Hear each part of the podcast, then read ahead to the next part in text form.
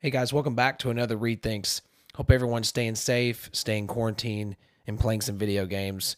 What a week it was for esports. I mean, the last few weeks has just been uh, really incredible. Some of the numbers that have come in from some of these traditional sports activations across to esports. Uh, we talked about uh, talk about iRacing uh, and eNASCAR series and some of those numbers that we saw uh, from FS1 Fox Sports last week. Uh, all this all this momentum really continues. Uh, I have two stories, and most probably know where I'm going to start. I, I pretty much have to start here um, with Riot's Valorant.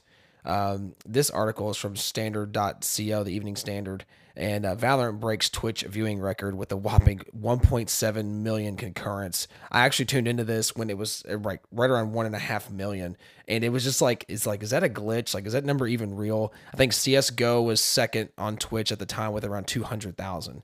I mean, so you're talking like you know 8x times um, the amount of viewership from the from the second most watched uh, title on Twitch. It was just it's absolutely incredible. Um, so Valorant hit peak concurrent viewers of 1.7 million on Tuesday, successfully breaking the record for a single day hours watched in a single game category with 34 million hours watched already. Um, it really is absolutely incredible. Uh, obviously, Riot Games.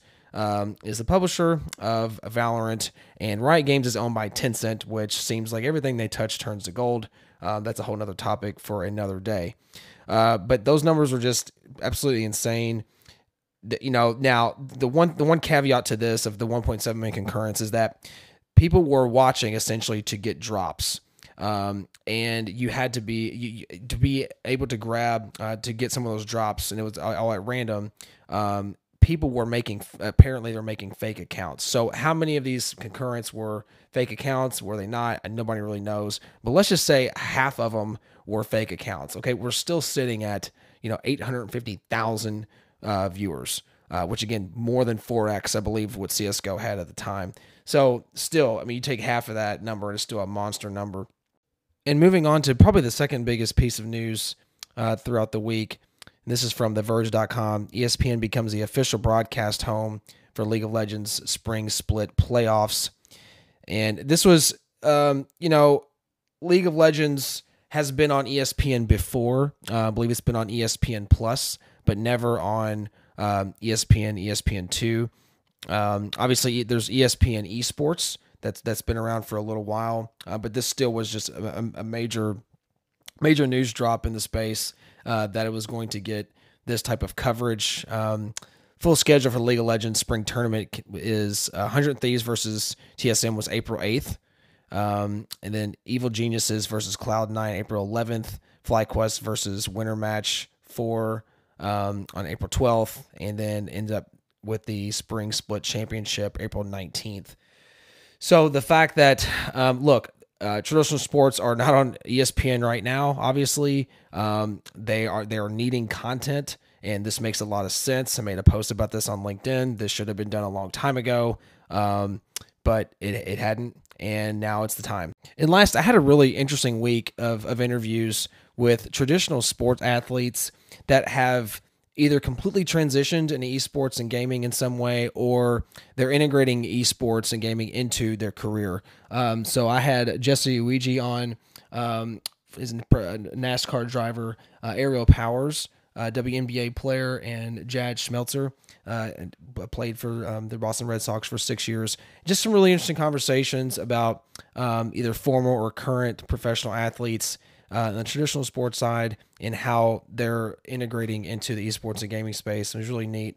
Uh, one thing that one thing that Jad mentioned, and I, and I, just want to bring this up, kind of a mini rant, but one of the things t- topics we got on was obviously the activations of traditional sports into esports, as we've been talking about the last few weeks. And he said he called out baseball. He called out Major League Baseball and said, "Look, what are they doing? What are they doing? What kind of activations are they doing? I mean, are they?" I don't even know how to even answer or how to ask the question of how what are they even thinking? Why aren't they getting involved like you're seeing NASCAR get involved?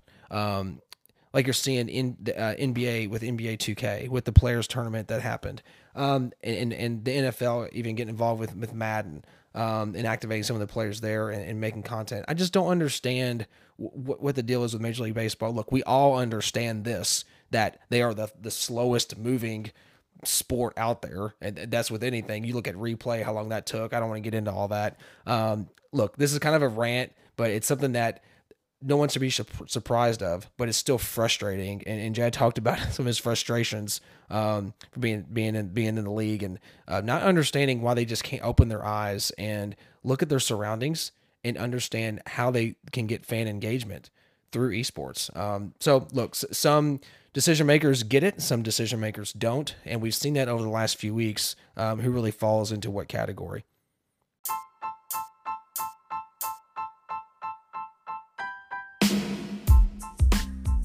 Hey guys, hope you enjoyed the episode. Just want to thank everyone who has done a five star rating or review. If you enjoy the content, this is a way to get the word out about the level up experience, and I really do appreciate it. A couple things if you want to get connected uh, outside of the podcast, um, we do a live stream on YouTube and LinkedIn. So just search Level Up Experience on YouTube uh, to be a part of the live stream there. We also do LinkedIn Live, as mentioned. Search my name, Cris Reed, C R I S R E E D to get notifications on either platform. Thank you all for all the support, and we'll see you on the next episode.